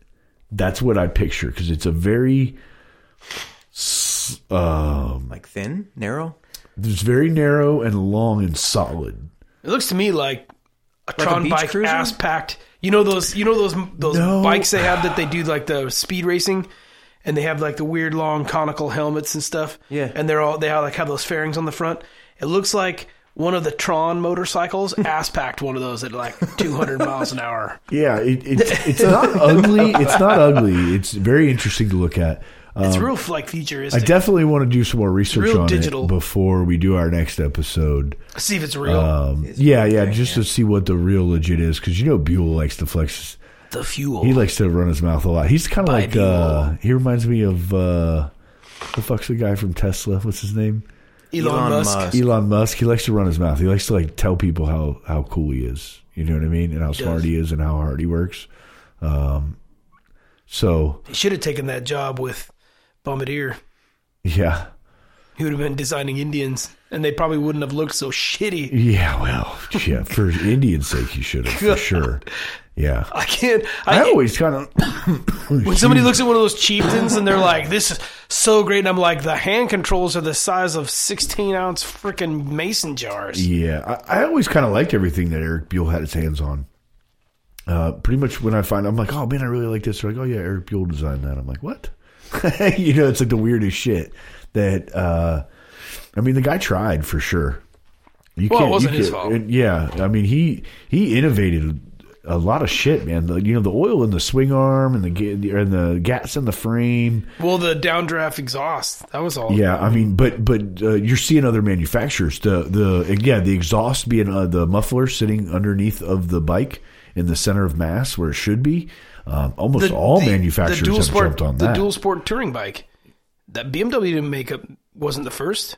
Eric Buell made that first. yeah, The Buell Ulysses was the first one. yeah, and and uh, but like I said, there were so many little innovations on those bikes that get overlooked. That the guy definitely needs some credit on. But um, you know, uh, apart from that, back onto kind of the electric bike thing, uh, I think we all agree that there is a new segment of the market that is just opening up mm-hmm. that includes people that none of us considered before, people that not normally would consider a motorcycle that are going to get on these electric mountain bikes and these electric scooters and things like that and ride and get introduced to a brand that they would not normally have a personal introduction to like that. And we talked about it at work today, you know, the Stacyc and the Harley thing and and one of the things I've been wanting to talk about on an episode was what do we do for the future of motorcycling? And to me, that is uh, Strider, Stacyc, um, you know, bicycles, scooters, and you have to hit the kids. And the reason for that is the same reason that right now old Japanese bikes and old Harleys are as popular as they are, is because the people buying those are the same people that when they were kids or younger had fun on those bikes and mm-hmm. remember, or knew people that had fun on those bikes and remember that time and want to get back to that memory, if you will. And as Harley puts kids on these electric Stacycs and on these Striders and on these other bikes with Harley's brand on them, that's what's going to happen is they're going to grow up on two wheels. They're going to come back later in life and when they can afford to ride a big boy motorcycle, if you will, they're going to come straight to Harley Davidson. Um, I don't think it's a brand that once you're introduced to is har easy to shake. You know? Well, I, I they're not only that, but my sister bought a car one time. She said it to me, and it stuck. She she was thinking about a Lexus and a Mercedes. Okay, so my sister makes a lot more money than me. Yeah. Sounds like it. And so she test drove the Lexus and then she test drove the Mercedes and she she said she couldn't make up her mind and the salesman said, "Well, I never heard anyone say I wish I would have bought the Lexus when they were driving a Mercedes." and that has stuck with me because that is absolutely 100% true. Yeah. No one has ever no one I've ever talked to had a Mercedes and said, "I sure wish I would have bought a Toyota." Yeah. And I have never, the only people I've ever heard talk shit about Harley Davidsons are people that either had no idea what they were getting involved in or people that for some reason feel like they can't afford the name. You know, one of my favorite things in this business is the path, as we call it. Um, at my at my old dealer, it was a poker run that we did, I do not understand how that can be your favorite thing. and the reason I say this is. As and, and if, for those out there that don't know what this is, is it, pretty much every dealer does this that I know of, at least Harley. And um, when you buy a bike, you basically walk around and you're introduced to each department and the people in those departments and how they work and what, what kind of service they can provide to you. Um, if you ride a metric bike, you're probably very foreign to this because when you bought your bike, they probably kicked you out the door and said, "Have a nice fucking life." Uh, for the for the most part, that was always my experience in the metric world. Was they pretty much didn't give a shit after I signed the papers. Uh, in Harley, it's not that way and this is why this is part of my favorite or one of the favorite parts of my job is because I get to talk to people who have never owned a Harley Davidson before and have owned other bikes. And I always get a smile on my face when I get to talk to them about that. And I say, well, yeah. And, and you know, you pull out the P&A book that's like a freaking phone book. Yeah. You know what I mean? and you pop it down on the counter and you go, how many times did you go into your Honda dealer and try to get cool shit for your bike? And you just see the look on their face and you go, yeah, you don't do that shit at a Honda dealer, do you? And he's like, they're always like, no, you don't. I said, yeah, when you want to do cool shit to your bike, come talk to me. We'll do it. You know? or or Triumph, Yeah. or Yamaha. when you want to go find somebody to ride with or something to do, did you go to your Honda dealer? Well, no. When you want somebody to ride with and you want something to do, come up here. There's always somebody here that wants to ride. There's always something going on up here. You know, the the way Harley Davidson dealerships especially uh, promote the culture and the atmosphere and, and if you're doing it right as a dealer, this is what sets Harley Davidson apart from every other manufacturer. It is the reason we sell more bikes. It's the reason that people come back bike after bike after bike is because it's a family, you know, and and that's the way it should be pre- represented by a good dealer. Is you know, and I, I tell people when they're on the path, man, you got to come in, even if you don't have shit to do. Come in and bullshit with us, you know. Get to know the guys over in parts and the people over in service. We have a good fucking time when we're here, man. Yeah, we get guys You that know. come in every Saturday and just hang out. And and we and, and the more you get to know us, I was like, dude, you might come in one day and we might just finish dyno on a 124 motor or something Mm-hmm. cool. You never know what's going on in here. And sometimes you walk in at the right time and we just opened a box of polished, you know, port and polished heads that look, you know, like diamonds. Inside and you're and standing out. there going, oh, I want those. I You didn't know? even get a good look at those, by the way. Yeah, I still I haven't gotta- either. I know. Damn, those look good. I Yeah, saw the they do. picture O'Brien. with those, those- O'Brien's heads. Yeah, those Yeah. were the. Those oh, I thought those were yours. Okay, good. No, those no. came. Yeah. But, you know, in the end, we're always doing cool shit in the shop. We have really cool people, I think, that work there. We have a really great atmosphere. And, and we had this at my last shop, too. Um, and, and I promote that to people. It's like, look, you know, yeah, if I only see you every four or five months when you need a service, you're to get that service and that's that's the quality of service you know I only quality of service I can give you. I don't know you, I don't know anything about you. I don't I barely know your name. I the last time I saw you was 6 months ago, you know. But if you come in every once in a while and oh hey, you know blah blah blah and I know your name, the next time you come in I'm going to be like, "Hey Tony, how you doing, man?" You know, what are you doing today? Oh, how was your trip down to South Carolina? I, I, I can't know these things unless you're coming into the shop getting to know us, you know. And those customers that do are the customers that, you know, uh, come back and spend money when it's all said and done. Because they get to know you. They say, man, these guys know what they're doing. They, you know, I, they're going to treat me right. They're going to give me a good deal.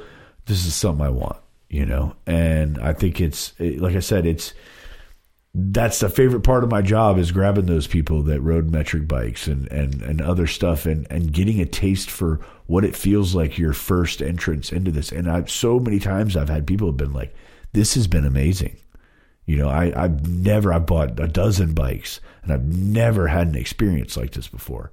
And not just, you know, at our shop, at, at other shops, you know, that, that, that try to do the same thing. I've heard it many times because I don't care what anybody says. It's totally true. The metric world and the Harley world, when it comes to dealership life and going in and buying stuff, two completely different animals without question.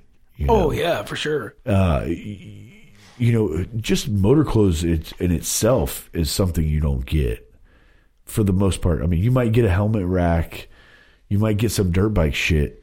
You know what I mean? Some, Well, most most of the metric shops have like they concentrate on UTVs, ATVs, and dirt bikes. yeah, So It's a larger You might you might have like four or five Joe Rocket yeah, jackets. probably and, not in your size, You know whatever, and maybe or a at least few, in my size. but- Yeah, and a few helmets, Set but, mo- leathers and but stuff like that, they're gonna have like rack after rack after rack of dirt bike shit. yeah, because it's cheap, and that's what everybody's there to buy.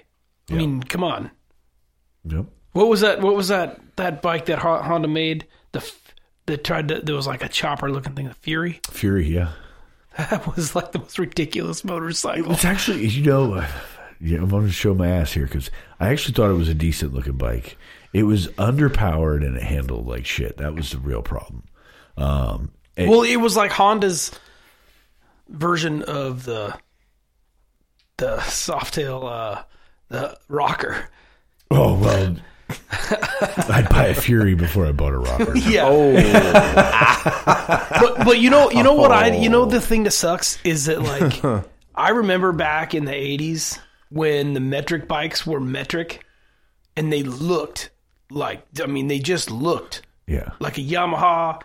You know, I had a Yamaha 650 Maxim. Yeah. I had a Honda V65 Magna. yeah, You know, you had the Yamaha VMAX. I mean, those were super badass, powerful cruising bikes. And for some reason, they're so scared to do that. yeah. They're coming back, which is cool. If you see some of the new Yamahas and, and Kawasaki's, that look is starting to come back and they're starting to, to get back to their roots. Uh, well, And I Harley's doing just- something like that here pretty soon too. I just don't We've got, like, understand why they why they couldn't Street just Fighter style bike. I don't know why, but to me, Triumph has done a really good job. manufacturers cannot handle big disp- di- big displacement V twins. I don't know. People talk about Harleys being loud, but until you ride like a Kawasaki Vaquero, Oh, the motor noise! Oh my god! Oh my god, dude! A Kawasaki Vaquero. I rode one like a twelve or thirteen. Was brand new demo rides. I got back and I was working at Harley at the time, and I got back from riding that, and the guy was like, "Oh, what do you think?" And I was like, "Are you fucking kidding me?" And he's like, well, "What do you mean?" And I was like, "I said I work for Harley, and I hear people complain about motor noise." I said, "If this thing was a Harley, I would tear the motor down." I had a guy. I was like, "This today. thing sounds like hell." I had a guy on the phone today complain to me, like after riding several M8s, he's like, "You you find the M8 to be a ticky motor? ticky? No." I'm like, That's- maybe it's because everything else around the bike is so quiet. You're hearing a little bit of valvetrain noise. Fucking quiet. Like do you how- your motor yeah. to be? The- the- that's the guy that you need to. How Are you going to give me a deposit or what? Do you Yeah. want? That you like, it's like, say, let me ask you a question, buddy. yeah. Are you buying something from me, or do you want advice? Uh, well, you know, since the YouTube videos, um, we're getting a lot of calls, A lot of hits, man. for advice. I've been buried. It's Yeah. been good. I'm hey man, I'm cool with it. yeah, but yeah, a lot of advice. If you haven't checked out the YouTube channel, please do check it out. There's a whole lot of good Yeah. information there. That's HD Cool Springs. We'll we'll, we'll give them the shout out this time. Um, they we we do some cool videos. Mike and Aaron mainly. They do some cool videos. Um, it's starting to gain a lot of traction. A lot of people in the industry are noticing. Uh, we're doing a lot of cool stuff. It's it's interesting. It's fun. We have a, we have a good time. Uh, when you get into this stuff, you open up. You always open up haters. You always open up the the lanes for uh, people to critique and say what they want. And, um, I we told about that guy that left the comment. Does anybody else feel like they're dumber after the first five minutes of this? Yeah, Or, or no, he said, he said, "Am I the only one that feels like I'm dumber after watching the first five minutes of this?" And I answered, "Probably." yeah. yeah. Well, you know, and, and, and I got you know I got the, the letters the first day first day after you guys weren't working. They oh, I they- bet it was terrible. so we, we got to work on this in the future that you don't fucking release videos on Saturday night, okay? I'm not doing because no motherfuckers are there Sunday or Monday. And so this guy calls me. This was so great. The guy calls me. He says, "Yeah, he was an old guy, old country guy. Yeah, well."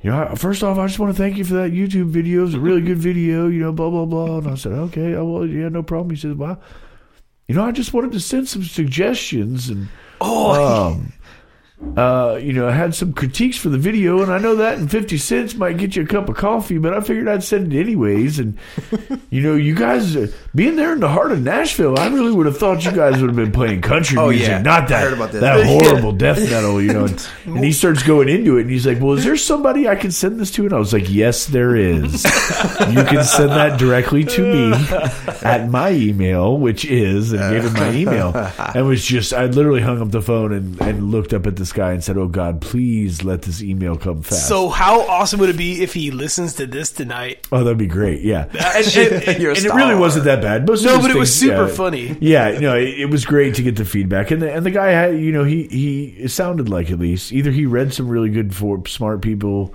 forum re- reviews or whatever, or the guy knew a little bit about motor builds because you know he wasn't a complete idiot, but um, you know, in the end, uh, Forums. Forum, yeah. ugh. Oh, we've got another one. I was waiting for you all to fall. I went first. What? Oh, Drop- yeah. We're dropping like man flies. Down, man down. Too, yeah. Man down. Too many Man beers. down, Out man he down. goes. Um, yeah. So, you know, anyways, you know, long story short, uh, you know, we're talking, we talk a little bit about the uh, flat track racing, cool stuff going on. Um, I'm, I'm posting lots of pictures on Instagram of it, and I'm going to uh, throughout the, the future here. Uh, I try to keep the content fresh and, and clean on there. Uh, I have LinkedIn, I have Facebook, all those are on the website. Check them out. It's uh, talkingbrap.com. Uh, you can give us a call. We haven't yet to get anybody to leave us a good message yet. And it's 304 602 7227 or 304 60 BRAP. Um, you know, it, we're, we're waiting for the calls. We're waiting for the good messages. Um, haters will take them, you know, especially if you're funny. Um, I'll play that shit, no problem. We'll Uh, read them. We'll read them right back. Yeah, absolutely. So, Tell yeah, tell us what you hate. yeah, hate, hate, hate, hate, hate, hate, Hate. hate. Give us your hate. Yeah, what was it? But if you excuse me, I'm gonna go home and put some water in Buck Nasty's mama's dish. It's like one of my favorite lines. It's like, oh yeah, that's nice. Um, you know, in the end, uh, we missed out on the guys from the flat track tonight. That's unfortunate. Uh, I don't know Hopefully if that was a signal issue or what. They're out there in the middle of nowhere, so I am not overly surprised. Uh, so, oh, sorry, I'm, I'm reading messages here. The Is uh, it Nick? No, I got my phone's been blowing up, and I didn't even uh, I didn't even listen to it. I guess, but Roy's the winner for tonight.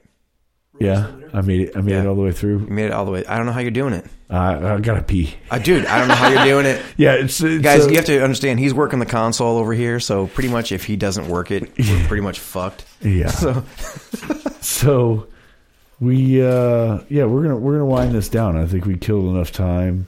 Um, hoping my uh, music starts up here again. It's fucking cold outside. It is fucking cold outside. So I wrote in I wrote in the other morning it was 17, 15, 17 degrees when I left the house on the bike.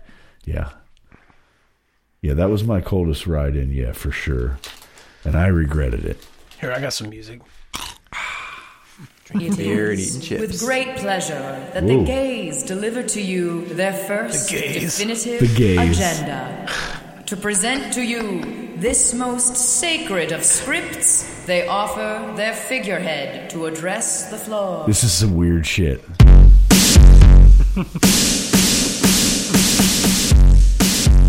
the gays. I fucking love their name, dude. I could say the gays all day long.